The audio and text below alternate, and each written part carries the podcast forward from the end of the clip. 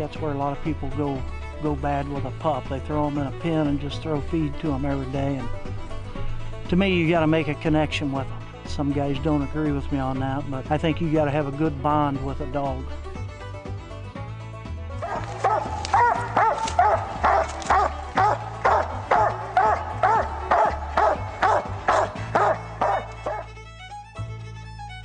Real simple, I think, with a pup, and a lot of people don't understand it. When a pup is ready to start, it will start. You can't force a pup to start, and you can't force a pup to treat. It has to do it on its own.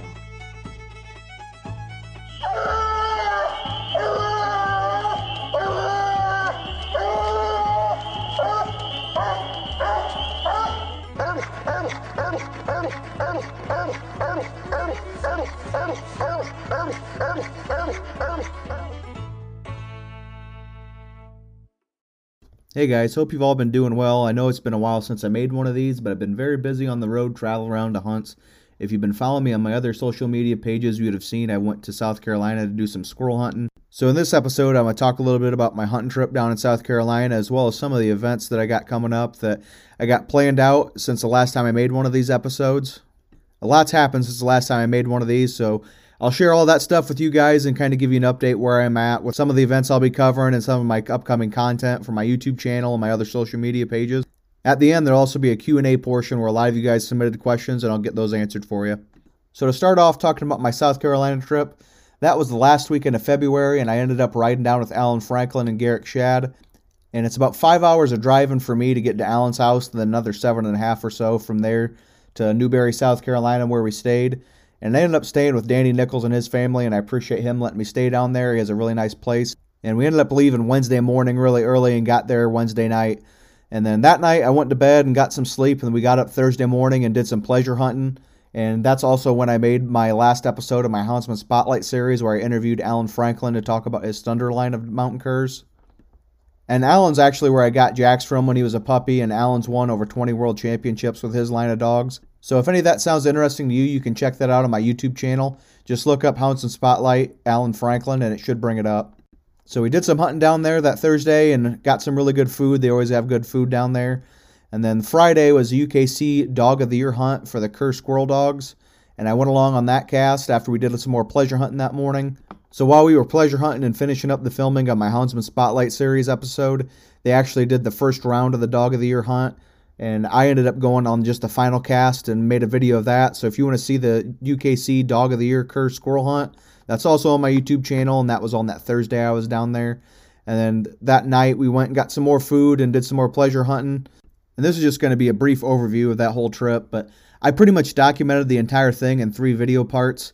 And like I said, part one was the Houndsman Spotlight series, part two was a UKC Cur Squirrel Hunt, and then that Saturday, the last day we are there, is a UKC World Cur Squirrel Hunt. And that Saturday, I ended up going out on a cast in the morning. And then after that morning cast, we went back to the club and they had the UKC Cur World Bench Show. That's also in the video. Then after that, we went and checked out Walker Days because that was actually only about 20 minutes from the club that we were at. So I went around and met some of you guys, and it was neat seeing you in person and putting some faces to your names and seeing all the vendors and all the people there. It was really neat. That's also in the video if you want to get a ch- chance to check out Walker Days. That's in there too. And then after we checked out Walker Days, we went back and headed out on the evening cast for that night's hunt. And both of Alan Franklin's dogs that he had entered in the hunt, he was handling Trickster, and he had someone else handling Duck Creek Razor. Both those dogs got cast wins early on in the morning, and then ended up falling short in the late round. So after that, we decided to get some dinner and head home we ended up leaving that night about 10 o'clock at night Saturday, and we got back to Alan's at like 5 in the morning, I think it was. And then from there, I drove all the way home and was pretty tired afterwards. I did include at the end of that video of the UKC World Squirrel Hunt. I included all the results of that hunt at the end of that video. That way, you guys could see how the hunt turned out, even though we had to leave early. But Alan's dog Trickster actually finished 10th in the hunt, and he's only a year old, so he has a pretty bright future ahead of him. And that pretty much wraps up my South Carolina trip. And like I said, if any of that sounds interesting, you can see all of it on my YouTube channel, and it looks a lot better in video format than it does on podcasts because you actually get to see the hunt and hear the dogs and kind of experience it with me. So now I'll get into some of the other news coming up, some of the events I'll be covering, and just some pretty exciting stuff coming your way. The first event I'll discuss coming up is the UKC World Feist Hunt, and that's in Hardin, Kentucky. So I'll be going down there for UKC and making some videos on my YouTube channel as well as making videos for their YouTube channel and some stuff for their Instagram page. So you'll want to check that out as well. I actually don't have any videos or pictures of Feist on any of my content. So this will be a first for me, and it'll be really neat to see some really good Feist tree, some squirrels. So if that sounds interesting, make sure you check out UKC's page on YouTube and also their Instagram page, UKC Hunting Ops, and also my Instagram and my YouTube channel, Stark Outdoors. So that's just one of many events coming up this spring. The next event I'll do will be a blue tick hunt that's actually only a few hours from my house. It's actually a Dave Dean Ed Mead tribute hunt. In that event, there's all sorts of different events. They're having field trials, bench shows, water races, and of course, night hunts. So I'll be going there and filming that event and try and get as much of that captured for you as I can so you can feel like you're actually at the event. And that's also going to be the next episode of my Houndsman Spotlight series. I'm going to be interviewing Ed Mead, and if any of Dave Dean's family members are there, I'll probably interview them if they want to be on camera. But I'm going to be filming that hunt, and that should be a really good time. And like I said, that's the next episode of my Houndsman Spotlight series. I'm going to be interviewing Ed Mead and just showing you guys all that stuff and giving you some of the history behind the blue ticks. And mostly those blue ticks there in that tribute hunt. Ed Mead had the jet line of blue ticks, and Dave Dean had the hammer and the spare time spanky dog. And if you know anything about blue ticks, you've heard of all those dogs. They're really well known in the blue tick world. And Ed Mead's been training and raising dogs his whole life, so there's going to be a lot of information in that video, and I'm sure you guys will enjoy it, and I know I'll love making it. And that hunt is actually April 7th through the 9th. So I'm pretty excited about that event and making videos and kind of preserving those memories for everyone involved. And it should be a good time, and I hope to see some of you guys there.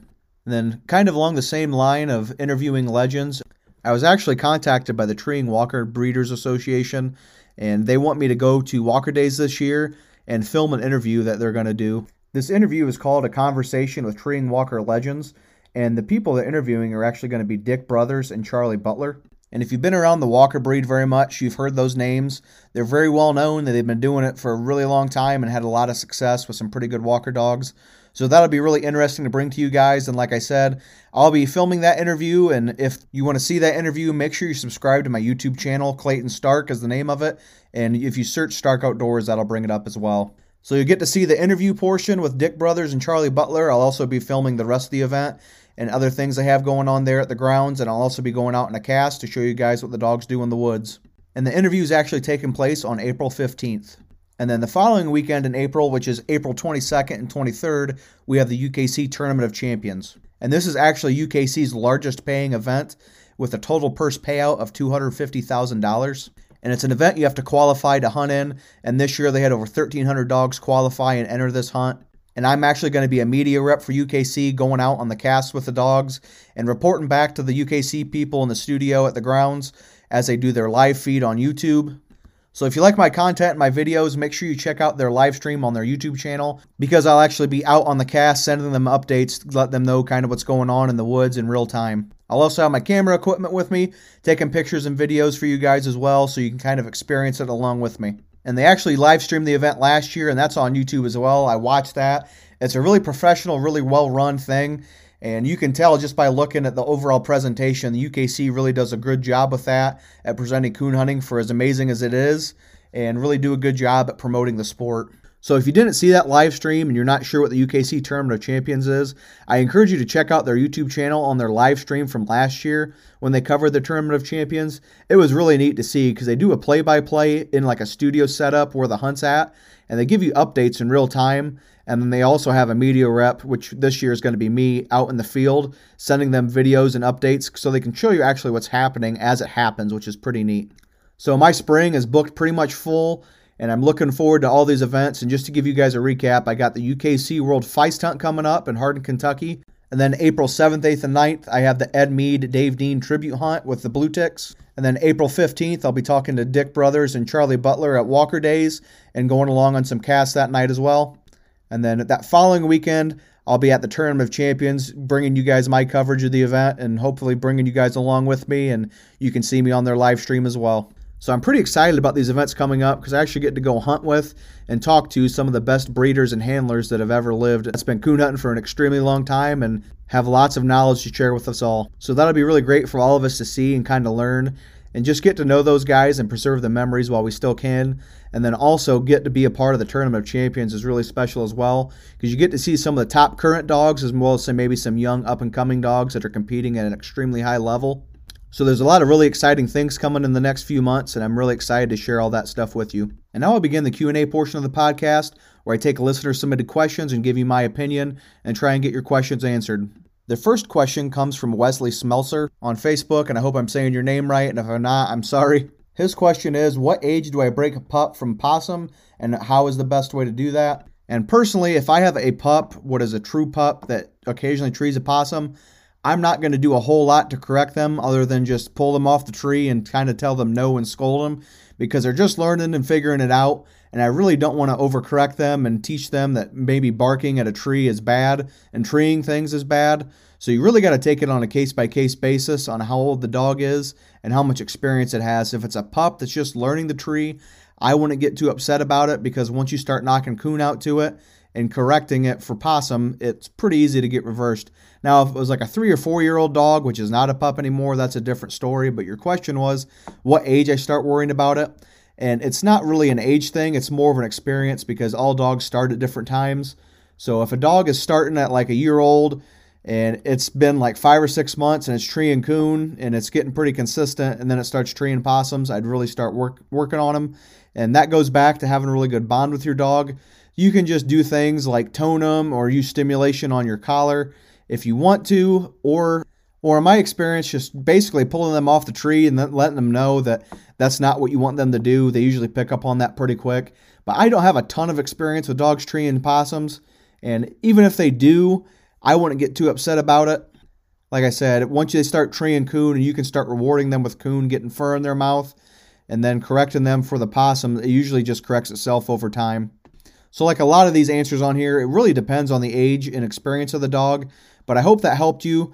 And if it didn't, or if you want some more explanation, just comment on one of my posts and let me know that you want to hear more from me or get more specific with your questions. Because if it was like a certain age that I could go off of, or you could tell me how long you've been hunting it or what's it's doing, I could maybe give you a little clearer answer. But that's just kind of my general opinion on it. And then the next question actually comes from Wesley again on Facebook. He wants to know my opinion on hunting on a full moon. Is it better, worse, or doesn't matter? Um, many different things can apply here. Usually on full moons, you don't do the best, but in my experience, if you have a really, really good coon dog, the weather doesn't really matter. They're going to perform and do pretty well. But if you have pups or inexperienced dogs, it can usually be bad. And it just kind of raises the odds that something bad could go wrong, in my experience. And it seems to be a common trend among people. They kind of talk about full moons and how a lot of bad things happen on full moons when they're hunting, whether that be running trash like deer, tree, and possums, or just coon not moving very good in general. Those are all some issues you deal with. But I usually just try and go out as much as I can. So if there's a night I can go hunting and there's a full moon, I'm not going to not go. And I've actually had pups actually tree coon on full moon. So it just really depends on you and your personal preferences. Like you mentioned in your previous question, if you have a dog that's starting to run off gain or do things that you don't want them to do, I wouldn't hunt on full moons with that dog. I'd make sure I went on the absolute best nights with the best conditions. That way you can kind of navigate that dog's process and save you some headaches along the way. But I wouldn't steer away from hunting on a full moon just because I want to be out as much as I can and just kind of go from there. And I hope that helps you. And if it doesn't, like I said, same as before, just reach out to me and I'll elaborate further. The next question comes from Mark Brady on Facebook, and he wants to know back in the day if I remember what top dollar me and my dad got for hides. Well, in my experience, the hides that I sold, the most I got was like, I think $17, and that was a long time ago. And they don't really even buy them anymore. It's not even worth really killing them. And I talked to my dad about this, and the most he got was actually in the 70s. He got it was like 50 some dollars. He couldn't remember exactly. He thought he had the slip from it somewhere, and they're looking for it right now. But it was between 50 and 60 dollars he got for a coon, and that was back in the 1970s. And if that sounds like a lot of money to you guys out there, just understand that some of the coon you tree around here, like last year, I treed one that was 26 pounds, and that's not the biggest one I've seen treed around here. There are some really big ones that go between 25 and 30 pounds, so some of the coon around here are huge, and you could actually get a lot of money for them if the fur market was actually worth something. So thank you for that question, Mark. Now the next question comes from Caleb Earhart. This question also comes from Facebook. He says, What's the most prestigious registry to win a world title in for squirrel? I know you might be biased since you're shooting videos for UKC now. He hears people talk about how competition hunting has changed the way hounds have hunted over the years. What's some negative and positive ways dogs have evolved over the years? And then goes on to say, doing your houndsman spotlight and working with top notch houndsmen, what's something they all have in common and some that separates them from most hunters? So, to answer the first portion of the question, he wants to know what's the most prestigious registry to win a world title in for squirrel. And that's really hard to say, honestly, because just off the top of my head, we have the UKC, the NKC, the OMCBA, the WTDA, the USDC, the NSD, and I'm sure I'm missing some, but there is probably close to 10 registries for squirrel dogs. And it really comes down to just whatever event is held where the most dogs that are the top dogs in the country can attend. And when you get in a situation where there's like 10 registries for squirrel dogs, it really just comes down to the date and the ability of the people that have the top dogs in the country to get there. So there could be an event where it's maybe not as good, but that same registry could put on an event the following year and they could have the top 10 best dogs in the world there. So it really just depends. It's hard to just narrow it down to one. And if you're going to go off of money or payouts or like prizes, I wouldn't really say that's the most prestigious because at that point you're talking about who has the best prizes or payouts and stuff like that. And to me, if I'm going to say it, there's a prestigious title and a prestigious dog won a prestigious title, I'm going to think more along the lines of competition and the total number of dogs it competed against. And what it won as far as like material stuff like money or trucks that doesn't really factor in. What really factors into me is who they beat and if they're beating people on a consistent basis. And that's what's more prestigious to me than just necessarily money or trucks or trophies or anything like that. So i really can't narrow it down to a single one and with people that hunt squirrel dogs i don't really know of many of them that focus on a single registry if they have a stud dog that they want to promote they usually hunt in multiple registries. I know guys that hunt in like four, four or five different registries, and they just kind of travel and go to wherever's closest to their house and whatever fits their schedule and try and compete at the top hunts they can actually make it to. Because when there's that many registries, it's really hard to narrow it down and focus on one. Like I know guys right now that they hunted at the OMCBA hunt they just had, that were also at the UKC World Championship, that are also going to a big USDC hunt, and there's also an NSD hunt coming up. So it really just depends. So to me, I'd say the most prestigious title in this situation would be a dog that consistently wins world titles and maybe multiple registries in multiple areas. And then the second part to Caleb's question, he wants to know about how coonhounds have evolved over the years due to competition hunting, negatives and positives. And I'll start with the positives because if you follow my content at all, you know I don't really like being negative at all involving hunting with dogs or anything to do with our sport like that because I feel like there's already enough negativity out there from people who don't understand our way of life. So I try and just focus on the good stuff. And that's majority of what's going on anyways. But the positive things with coonhounds, I think, at least in my experience, it's a lot easier to get into it. More people are willing to share how they start and what they do and kind of just give you an insider look at it, especially with internet and social media. You really get a good feel of like what dogs are out there and you can see what they're doing. And now that people are doing live streams and people like me that go along on casts and do videos and do interviews, there are so many different ways to get good information from new people all the way to old people that have been doing it for 80 years.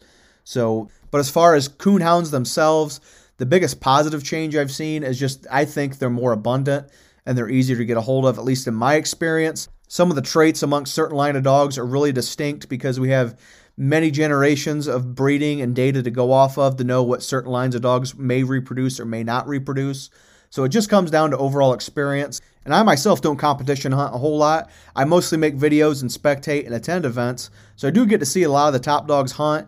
And the ones I've seen hunt, the top dogs in the world, they're really consistent, they're accurate, and they have super loud mouths and they're built well. So basically, a short answer I'd give you some of the positive ways coonhounds have evolved over the years. At least with the ones I've been with, they seem to be very early starting, a lot of natural ability. They usually have really loud mouths and they're very accurate. And I'm in no way, shape, or form talking down to the dogs of the past because obviously the good dogs of the day wouldn't exist if it wasn't for those good old dogs. So that's just some of the positive ways I think coonhounds have evolved is at least the ones I've been with, and in my experience, like I said, this is just my opinion with my experience that I've been on casts with some of the best dogs out there. They are really accurate, really loud, they're built well, they seem to be pretty smart. Then the next part, he wants to know some of the negative ways coonhounds have evolved. And one of the most common themes that I've seen and other people have seen is they seem to be a lot more high strung and they usually hunt very, very wide. And this issue, I think, is magnified more due to lack of hunting ground, and more people are losing permission in certain areas to hunt. And people are leasing properties for deer hunting, so people that hunt like us are, running out of places to hunt. So, the combination of that with people losing hunting ground and smaller and smaller tracts of land to hunt, along with certain lines of dogs that just seem to not want to hunt where you turn them loose and they kind of just go wherever they want, that could be considered one of the negative ways coonhounds have evolved over the years just kind of the lack of handle and how some people just breed strictly for getting deep and not necessarily hunting where you turn them loose and tree and coon. It's more about getting deep and getting treed, not necessarily just getting treed with coons. And that seems to be all pretty common knowledge. What everyone's experiencing, at least what they tell me, is there's just not as many places to hunt anymore, and dogs hunt a lot wider than they used to. So those two combinations, along with people getting fed up with a lot of that, I think it's really going to correct itself in the future because I know a lot of people aren't really big fans of that. And that does not apply to a certain breed or a certain line of dogs. And that's why I really don't get into stereotypes much with my content and the things I say because I've hunted with enough dogs with enough different breeds to know that that doesn't really apply. I've hunted with some blue ticks that are really quick, accurate tree dogs, and I know the stereotype for them is being slower on track. And I've also hunted with some walkers that hunt pretty close and beat up a track quite a bit. And I'm not saying either one of those are a good or a bad thing. And also, a lot of people consider mountain curs and feist, some of those smaller squirrel dogs, to be really close hunting dogs. And if you think feist and curs just hunt close all the time and don't really leave your feet, I really encourage you to go to a competition squirrel hunt because the squirrel hunts I've went on, I don't think I've walked to a tree that was under 400 yards. Actually, most trees in those hunts are 600 yards on average, I'd say. And I've actually pleasure hunted with plenty of squirrel dogs that actually went a thousand yards or so and got treed. So that's kind of why I don't put that information out there much because it doesn't really apply in all situations. And it's not really fair, especially to new people getting into this. They need to kind of learn for themselves so they don't get caught up in certain stereotypes and maybe miss an opportunity at missing a really good dog. And then the last part to Caleb's question he says, Doing my Houndsman Spotlight series and working with top notch houndsmen, what is something they all have in common that separates them from most hunters? And in my experience, the one thing that separates them from most hunters is a love and passion for dogs and hunting with dogs to the point where they sacrifice time with their friends and family and they sacrifice hours of sleep and they sacrifice money just to get a dog ready for a hunt and to give that dog a great, happy life and to get it tuned up and keep it consistent and keep it going at a very high level. People that compete at a high level and promote stud dogs and travel the country and go to all these big hunts and spend thousands of dollars on entry fees are also spending time away from their wife and kids and sacrificing a lot to get there. And in my experience, there's no people or group of people out there that give dogs a better life and love and appreciate dogs more than people like that like the people I put in my Houndsman Spotlight series because they take a dog and they treat it like a member of the family and they give it the best life they possibly can, just like any other good dog owner would. But then they also let it live out its purpose that it was brought on this earth for instead of just leaving it sit in a pen or letting it get fat on a couch like some pet owners do. They actually let it out, get exercise, and experience the world the way they should. And all that comes with a price of sacrifice and a love and willingness to do whatever it takes to make sure they get their dogs ready and keep them at a top level. I know a lot of people that have been competing at a very high level with dogs, whether it be coon and squirrel, that they usually end up missing a lot of stuff really important to them in their personal lives with their family. So it's pretty much the one thing that separates them from common hunters is just the almost obsession with it and love and passion for dogs and doing what they do. The next question comes from Garrett Carroll on Facebook. He wants to know what the favorite dog was I ever owned. And I've owned some really good dogs, and I've hunted with some really good dogs with my dad and our family friends, and then the ones I make for my YouTube channel. But the favorite dog that I have owned is definitely Jax, and a lot of it has to do with him being a house dog and being raised in the house since he was a puppy, and the fact that he's one of the best coon dogs I've ever seen go. The combination of those two things really make Jax probably the favorite dog I've owned, and probably the most favorite dog I'll ever own. The next question comes from Robbie Rife on Facebook. He wants to know what my favorite 22 ammo is, and my favorite 22 ammo is the kind that has a lot of dirt on it floating around my hunting vest pocket that I'm scrounging around for after I missed a squirrel about 15 times. But to be honest, I don't really have a preference on 22 ammo. I just use whatever long rifles I have and just kind of go from there. My philosophy is if it's still moving, just keep firing away so it doesn't really matter what ammo you're using. As long as you keep pulling the trigger, it'll get the job done. The next question comes from Brandon Clark on Instagram, and he wants to know how he gets his dog to load. And for me, the only thing I really have to do is just keep loading them in the box over and over again by hand. And usually they get it figured out. Like if I know some people will feed their dogs on the tailgate by like putting their food bowl up on there and kind of helping them up, and that's how they teach them. But usually with me, I take my dogs to the woods enough that they get loaded up just about every day. So as long as you're just doing it consistent, like putting their front paws up on the tailgate and kind of helping them, they'll usually get it figured out after a while. So just like anything else with training dogs, it's mostly just repetition with positive reinforcement. The next question comes from Doc Frosty X on YouTube.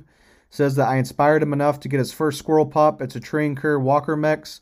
His question is for a six month old that it sight chases and is very into squirrels, how do you prevent them from barking on the track? He barks even if he isn't sure it's there every 5 to 20 seconds. When he does see the squirrel, he goes berserk. He loves my channel. Keep it up. Sending appreciation from Oregon. And in, at least in my experience, like I said, all these answers are just my experience and my opinion. If you have a dog that opens a certain way on track, there's not a whole lot you can do to change that because a lot of that is just genetics. The one thing I have seen correct it is once the dog does start treeing squirrels, the more you shoot to it and the more fur it gets in its mouth, some of them start tightening up on track because that's really hard to correct. If you get a pup that's just starting, especially six months old, and it's barking on a squirrel track, it's going to be really hard to correct without making it think it's not supposed to bark at squirrels. So I would just say that if it does start getting squirrels treed, just knock it out and see if that helps and just kind of go from there because the hounds I've hunted on squirrels that seem to be more open on the ground, the older they got and the more squirrels they had shout out to them, the quieter they got on track and actually started hunting more like a squirrel dog. The next question's from Ron Wilson on YouTube. He wants to know what to look for in a pup, pedigree parents, what I look for in a training collar, what's the best all around dog box for hauling dogs around. Thank you for what you do. And what I look for in a pup is honestly, I look at the parents first. So that kind of goes into the next question or next part of his question. I like to go hunting with the parents first because then I have a better idea of what I'm going to get especially since I can kind of travel around and see what's out there. If I'm going to get a pup, I'd like to see the parents hunt as much as possible. That way you can see how they open on track, how they tree, just their kind of overall obedience. You can look for certain traits that may be desirable, maybe not desirable. So I would just say if you're looking for a pup of any breed for anything, I would go hunt with the parents as much as possible. Or if the cross has been made once before and it's been successful, hunt with the parents and then those pups that have started off of those parents to kind of see what you're going to get.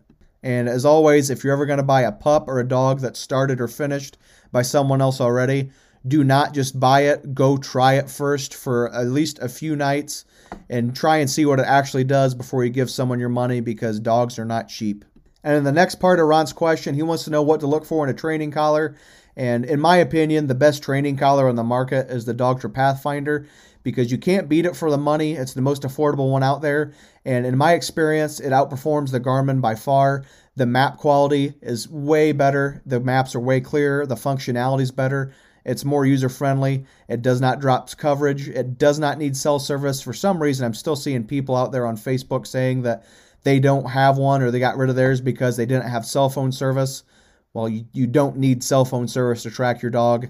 So that's a myth. And I actually have some exciting news to talk about later on in May with Dogtra. Some big things coming up that I think you guys will be excited about. But I've hunted with guys that had the Garmin's, the newer Garmin's, actually on that South Carolina trip. And once their dogs would get to about 900 to 1,000 yards, they would lose coverage.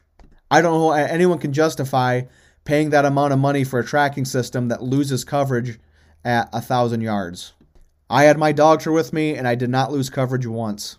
Also, with Dogtra, you don't have to worry about buying map cards or downloading maps or hooking it up to a computer or anything like that because it's all on your phone. And if you're listening to this and like basically every person alive nowadays, you already have a cell phone, and cell phones cost about $1,000 on average for a newer cell phone. So you already have a handheld unit you're paying for that has access to the internet that can track dogs. So for me, it doesn't really make sense to spend money on a phone that can track dogs and then spend another thousand dollars on another piece of plastic you put in your pocket that can track dogs that does a poorer job than Dogtra, and then also paying for collars. So that's kind of my thoughts. I already have a little plastic screen in my pocket that hooks up to the internet that can track dogs with crystal clear maps and not lose connection and is very consistent and reliable. I don't really know why anyone would spend another additional $1,000 to do that with less results. Because as I've stated in previous videos and podcasts, the Garmin that I had at least Whenever you try and scroll across the screen, it would really lag and freeze. It had a really small screen. And all the people I personally hunt with and know that have been using Garmin for a while, their screens end up cracking or breaking over time. And they might not even crack, they're just like a little black line that goes across it and the screen goes out, and then you have to replace the screens. And that's just issues you don't have with Dogtra.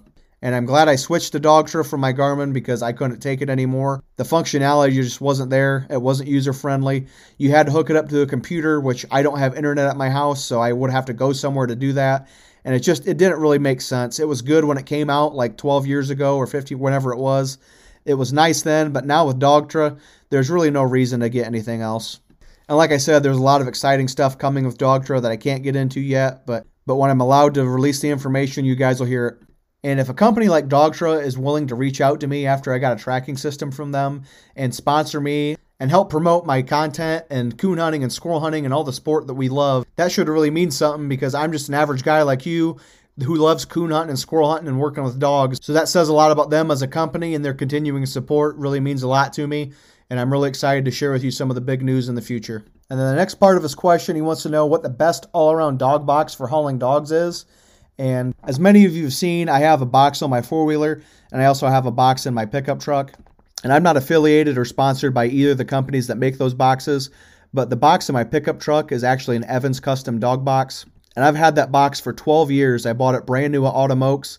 It was $350 when I bought it, which is crazy to think how expensive all the dog boxes have gotten now because of inflation and cost of prices and stuff. But it's like brand new still. It's really nice. It's heavy duty. It's good for the winter. It's good for the summer.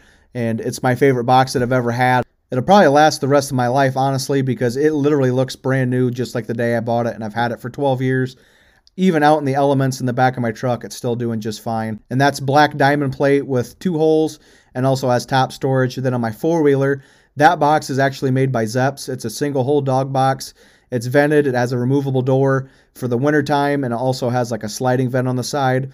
And it weighs probably like 15 to 20 pounds max. It's super, super light. It has a handle on the top so you can just take on and off with one hand easy and it's really good size. It's not too big, it's not too small, and with it being light, it's good for four wheelers and stuff like that because if you put a heavier box on the back of a four wheeler, it can be dangerous, causing it to tip or lean.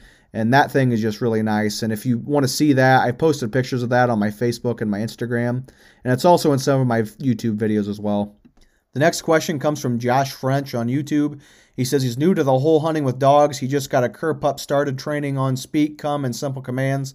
His question is How long can you work a pup before they get tired? It seems like he's about 30 minutes and then he gets pretty tired.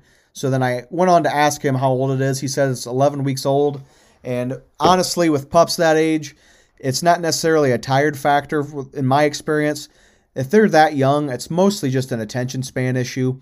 And I wouldn't really get too upset or worked up about it it's good just to socialize with puppies that are that young, but I wouldn't expect it to do much at all until it was closer to five or six months old. Then you, I can get more serious with like obedience type training, but they're just super super young. 11 weeks is really really young. So so it sounds like you already know how long you can work with it before it kind of gets tired or kind of gets over whatever you're doing. So I would just pay attention to that individual dog and just do obedience training like you're doing. And if it starts losing interest, don't force it because then you could cause some problems or maybe create some bad habits down the road. Just introduce it to things you want it to do gradually and let it grow and mature naturally as a dog. Next question comes from Doc Frosty X on YouTube. What he wants to know what my three top e-collar tips and tricks are. Do I tone train my dogs to come or light stimulation? And one of my f- most favorite things to do with an e-collar is when you get a pup that start just starting, either he's treeing or might, maybe not even treeing, but if you can tell he's checking trees or going on trees, you can look on the Dogtra especially zoom in really really close and you can tell the exact tree that he was on and you can walk in there and check that tree and see if there's a coon or a squirrel in that tree and if there is you can put him on it and encourage him and that really helps him mature a lot. Being able to tell where a dog barked and maybe attempted to tree but just wasn't confident enough and put him back on that tree and help them finish it and get him really fired up on it. To me, that's very, very valuable. So that's one of my favorite uses for tracking collars, along with just knowing where your dog is. And then in my experience, my dogs, I don't know if just how I work with them, but If I tone them, usually they come. I don't usually have to work with them all that much. When I'm in the woods, if I want to catch them for some reason, I usually just verbally call them, and then while I'm verbally call them, I'll also just tone them, so they kind of associate that from the beginning. I don't work with them a whole lot in the yard with tone breaking and stuff like that. I do most of that type of training in the woods, and it seems to be working well for me. So as long as you teach it to come and understand its name and come when you call its name, if you introduce the tone as you're calling its name, it'll learn to come when you tone it. Next question comes from Jacob McGinty on YouTube. He says he's new to the game and he has a Plott female that he really likes and hunts hard. His buddy has a good walker male. Is it frowned upon in the coon hunting community to crossbreed dogs? And at least in my experience, the biggest problem people have with crossbreeding is when people lie about it. If people are falsifying papers and breeding dogs and saying they're full blooded walkers or full blooded blue ticks, whatever they are, and they're actually crossbred dogs, I think that's where the biggest issue lies. As long as you're honest with it, I think most people don't care all that much. I know some people don't like it, but I think, just in my opinion, the general perspective is people just want honesty in papers. That's the biggest thing is they don't want lying, they don't want falsified papers. They want whatever name is on their dog's papers to reflect what the dog actually is. Next question comes from Brendan Henry. He says he has a couple of started dogs. One is at a training pen, and he says they're both treeing curs. His question is, what strives me to become a better hunter for me and my dogs? Well, for me, I, this is how I was raised from a very, very young age. So this isn't necessarily just something I do. This has been a part of my life for as long as I can remember. I've been hunting with my dad and my uncles and our family friends for literally over 25 years now, and I'm 31. So as long as I can walk and as long as I can remember, this has been basically a huge part of my life. So that's and now that I have children of my own, I really want to make sure I have good dogs, continue the tradition that started long before me and continue that down the road with my own kids. And I think that's a pretty big motivating factor too, is my children and making sure that they continue what my dad taught me and what his dad taught him, and we keep having dogs in these woods that we've been hunting for over 100 years. I actually made a post on Facebook earlier this week kind of talking about this. My family has been hunting the same woods and treeing coon and squirrels with dogs for over a 100 years now. Where my parents live is actually a mile from where my dad grew up, and that's where they live now, and that's where I grew up, and now I live about a quarter of a mile from them. So, consistently for over a 100 years since the late 1800s, there's been a Stark out in the woods with a dog, tree, and coon and squirrel. So that's a huge motivating factor for me, knowing that there's people alive right now in my family that love what I do, and knowing that my ancestors are smiling down, continuing on doing what they did many, many years ago. I just love hearing dogs tree. I love hearing dogs bark, and I just love being around dogs. And since I start my own pups, it gets extremely, extremely frustrating when you get dogs that aren't very good or they don't know what they're doing. But when you get one of those good ones that really starts coming on and you can hear open up on a track for the first time or hearing it come tree for the first time, words can't describe how amazing that feels. So that's just kind of who I am and where I come from. So that's just a part of my life and who I am and who I'll always be. And that's pretty much what motivates me is continuing that for me and for my dad and for my kids and just letting the tradition live on. Next question comes from Simon Fry on YouTube. He asks what I do when a younger dog slick trees. This goes along with basically all my philosophies with young dogs. They're a young dog for a reason. They're inexperienced. They haven't been alive long. There's just learning. You can't really punish them a whole lot. And it really depends on the age and experience of the dog. If it's just trying to tree and it doesn't have something in the tree, it may have just screwed up on the track. So you can't really correct it a whole lot. You have to let it figure it out on its own. You can help them out along the way. But if it's a year and a half, two years old, and you've been hunting it hard and it's slick treeing, that's a different story. But if it's a young dog that's slick treeing, you really got to be careful if you're going to correct it. The next question comes from Tucker Harvey. He wants to know how long it takes my walkers to leave and start hunting, and wants to know if it's something I do if it comes naturally. And this kind of goes back to the audio clip that's in my intro from Ricky Bryant. He says the same thing basically as what my experience has been. You can't force a pup to do something. You can't force it to tree. You can't force it to take off. It has to just come naturally. And in my experience, if the dog's mature and ready, if as long as you just take it to the woods and let it just do its thing, it develops naturally and kind of takes off on its own. There are stages with certain dogs where they don't really venture out much, but you just got to get them in the woods and get them experience. That's why a lot of people, when they go to start pups, they just let them run loose in the yard or on a farm or someplace like that and just let them develop and kind of explore naturally on their own because that's how they make progress. It's just getting time in the woods. They're not really going to make any progress being in a pen because they're not really doing anything besides laying around. So as long as you get them out and just get them exposure, doing what you want them to do, they'll kind of come on naturally. And for me, the age that my walkers start doing that has been anywhere between six months to 14 months. Every dog is different, so you can't really gauge off of my dogs or even dogs that you've had. You just got to go with the hand you're dealt and just work with the dog that you have and be there for him and help guide him along the way as he matures at his own pace. Next question is from Hollowbred Kennels on YouTube. He wants to know how I get pups started on their own. Well, with pups, usually I'll if I get a pup as a puppy, I'll just work with it in the yard and play with it and get it socialized and just help it develop socially just like a kid should be. If you just isolated a kid and didn't socialize with it, it would have a lot of developmental problems just like a dog. If you have a puppy or a pup and it doesn't get time to spend with people or around other dogs, it might have some social issues. So just socialize with it from a really early age play with it, work with it in the yard, maybe teach it how to load, get it used to ride in vehicles. And then once it gets older and starts showing you it's more mature, I would say closer to eight months, nine months, then you could start taking it to the woods. If it for some reason is showing you signs of maturity, like it wants to venture off and acts really bold from an earlier age, you could take it to the woods then. But usually that's just what I do as I'll just mess with it in the yard and then I'll just start hunting it in places where I know if it's a squirrel dog, I'll take it out in prime time when there's squirrel everywhere and just kind of walk it around. And if it even if it doesn't leave my feet, I know where squirrels live and I can just walk them up pretty close to a squirrel and they'll usually see it or smell it. Or if it's a coon, I like taking them out when there's mulberries on the trees or the corn's getting ripe or there's beans in and the ag fields. Just take them places where there's going to be game. If you're starting it on coon, take it in those places and just walk it around and give it a chance to get on a track or see one or smell one or just just let it have every opportunity it can to develop and usually with time if it has it naturally it'll have it and start doing it on its own next question comes from lucas emerson he wants to know how to break a dog from covering and then once you get to that once you get that done, how do you get to stop coming in around like the tree 100 yards instead of just going on? So if you're not sure what covering means, what he's asking there is when you're hunting with another dog, like if you go hunting with a buddy and he has a dog and his dog trees, how do you stop your dog from stopping hunting and going and just treeing with his dog and covering him? And for me, this is never an issue because I don't hunt my young dogs with older dogs. I don't really hunt any dogs with another dog until they're really consistent because what a lot of people do is they hunt them with older dogs and then they don't necessarily develop on their own.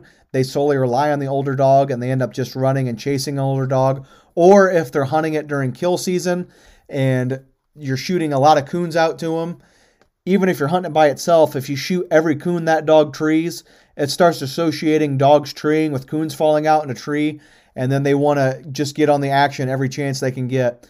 So the way I hunt kind of stops that from the beginning. And the best thing you can do is prevent it from happening before it even starts to become an issue just by the way you hunt. And this seems to be an issue with people who shoot out every coon a dog trees. It'll start covering other dogs trying to get in on the action. Or when you go to turn it loose after it treed a coon, if you can't shoot it out, it keeps going back to the same tree and that becomes a huge problem. So you need to be very selective with the coon you shoot out to it and you need to not hunt it with other dogs so much. And this is one issue why I really single out my pups. Basically, from the time they're born until they're finished dogs, I don't really hunt them much with other dogs because I hunt by myself most of the time. I just pleasure hunt and go out when I can. So I can't rely on having other dogs with me. And in my opinion, that's what makes the best dogs. And the people I've hunted with that have had the top dogs, they hunt their dogs by themselves because they want them by themselves anyway. They want them to be the best coon treeing dogs on their own they can be. They don't want other dogs to impact the way they hunt. So, my advice is to prevent it before it becomes an issue by hunting it by itself and being very selective with what you shoot out to it. Because if you hunt it with other dogs all the time, when it's young, especially, and then if you're shooting every coon out to it, you're going to build those problems into it. And then once it gets to that point, it's very hard to get it corrected if you can. Next question comes from Jackson Hand on YouTube. He says he's new to dog hunting and wants to get the dog and where to start. And nowadays with social media, I would get on Facebook and just join groups. If you're into coon hunting or squirrel hunting, I'm not sure, but just join groups and kind of shop around. And people advertise dogs for sale on there. And just do your research. Like I said before, go hunting with parents if you can. Try and just research whatever cross is being made and just study and try and make the best educated decision you can before buying a puppy. So I would just narrow down what breed you want for whatever species you're going to hunt, whether it be coon or squirrel. Narrow it down to that, join a group, meet some people and network, do research behind what bloodlines and crosses are being made, and try and just increase the odds of getting a really good pup, and then just go from there. Next question comes from Dewey Dove on YouTube. He wants to know the best way to keep a dog on a tree. And in my experience, if you have a dog that's doing that, you should probably tie it up every time it trees. And that goes back to the last question that's kind of like this. The best solution is actually prevention. When you're starting a dog, just make sure you tie it up every single time it trees, and then you can start knocking stuff out to it. And if you do that a few times, then it'll get the picture that you're shooting stuff out to it when it gets there, and you're going to tie it up when it gets there. It wants to stay there. And like I said, don't shoot everything out at trees because then you're just going to end up teaching it to go back to every tree it's made until you shoot something out, which is going to cause huge headaches in the future. But just early on in its stages of development, when you are going to shoot out coon to them, just always make sure you tie it up. And that way it knows that when it trees, you're coming to get him and tie him up. And that just becomes a part of the ritual and just stick to it with positive reinforcement. Always stick it back on the tree if it leaves and always give it positive reinforcement and let it know that that's where it's supposed to be because a lot of that is just a confidence and experience issue. And I hope that helps. And I believe that's all the questions I got this week. And if I missed your question, just reach out to me and I'll answer it on my next episode. And I hope you're excited for some of these events coming up. I'm really excited to film them and bring you along for that experience. There's a lot of really cool things coming up. And as always, check out my YouTube channel, Clayton Stark at Stark Outdoors. And then my Facebook page, Clayton Stark, Stark Outdoors. And then on Instagram, my handle is Stark underscore outdoors. And that's where you can find more of my photography and my videos and kind of see this stuff instead of just listening to it in a podcast format. You can actually see it and come along for the ride with me, and I hope you enjoy it. Now I'm going to just give a shout out to my sponsors because I really appreciate them helping me out with everything they do and making it possible for me to do this. And I encourage you guys to support them because if they support someone like me, that's just an average coon hunter and squirrel hunter like you guys, that really means a lot. In this day and age, we don't have a whole lot of people on our side, so we need to support small businesses that actually support our way of life. So I'd like to thank Dogtra Tracking Systems. I use their Pathfinder, and I couldn't, and in my opinion, it's the best tracking system out there. And I also like to thank Coon Dog Wear. They sent me some really nice clothes, and if you want some really nice Coondog clothing, they have really great shirts, sweatshirts, hats, all sorts of merchandise. So you can go to their website and their Facebook pages and check that out, get some really neat clothes. Also, if you saw some of my YouTube videos, back in the wintertime when it was really cold. If you're in the market for a high quality doghouse door, check out Gun Dog House Doors. It's a company that actually makes steel frame dog doors that have a shatterproof plexiglass material that they guarantee for life and they'll replace it if it breaks. And so far, I've been using them for I think about five or six months. They are holding up great and they're spring loaded so they shut fast behind the dog. And in the wintertime, it doesn't let any of the heat out at all and it cuts the wind out. And I noticed a huge difference in my kennel with keeping it warm. And it's also just nice to have doors on my kennels that are guaranteed for life that you probably won't even need the guarantee because they're built so well. And I really like their product, and you can go check out their website, gundoghousedoors.com. As you've seen in my coon hunting videos, Big Dog Lights is a sponsor. I've been using their hunting lights for about 15 years now. I use the Big Dog Blitz, and I actually took my wife out and my son out last week, and they used some of my older Big Dog lights. They're super bright, and they have every feature you could ever need. They have red, green, and amber colored lenses. They also have walking lights, red and green lasers, and a super bright spotlight. They're very comfortable and they last as long as you need them to. And also, if you watch my coon hunting videos, you'll see I have the Tree Shaker Coon Squaller. That's made by Bayou Legacy Game Calls. In my opinion, that's the best coon squaller on the market.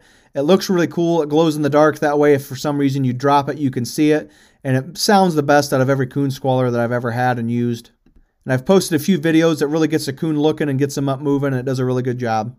And my final sponsor is Kentucky Cooner Hunting Supply. So if you need any hunting equipment, you can get with Cody Glancy and check out his stuff. He has a YouTube channel and also has a hunting supply company you can check out on Facebook and a website. If you need boots, leads, lights, whatever you need, he has it. So it was great getting back on here and talking to you guys again. And I hope you're excited for some of these events coming up. I know I am, and I really look forward to hearing from you next week. You ended up treeing seven tenths of a mile. Had my light on coming in, and he had another coon. So turned him loose three times. He had three coons.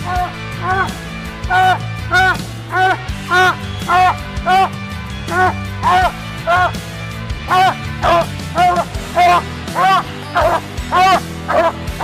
awas, awas, awas, awas.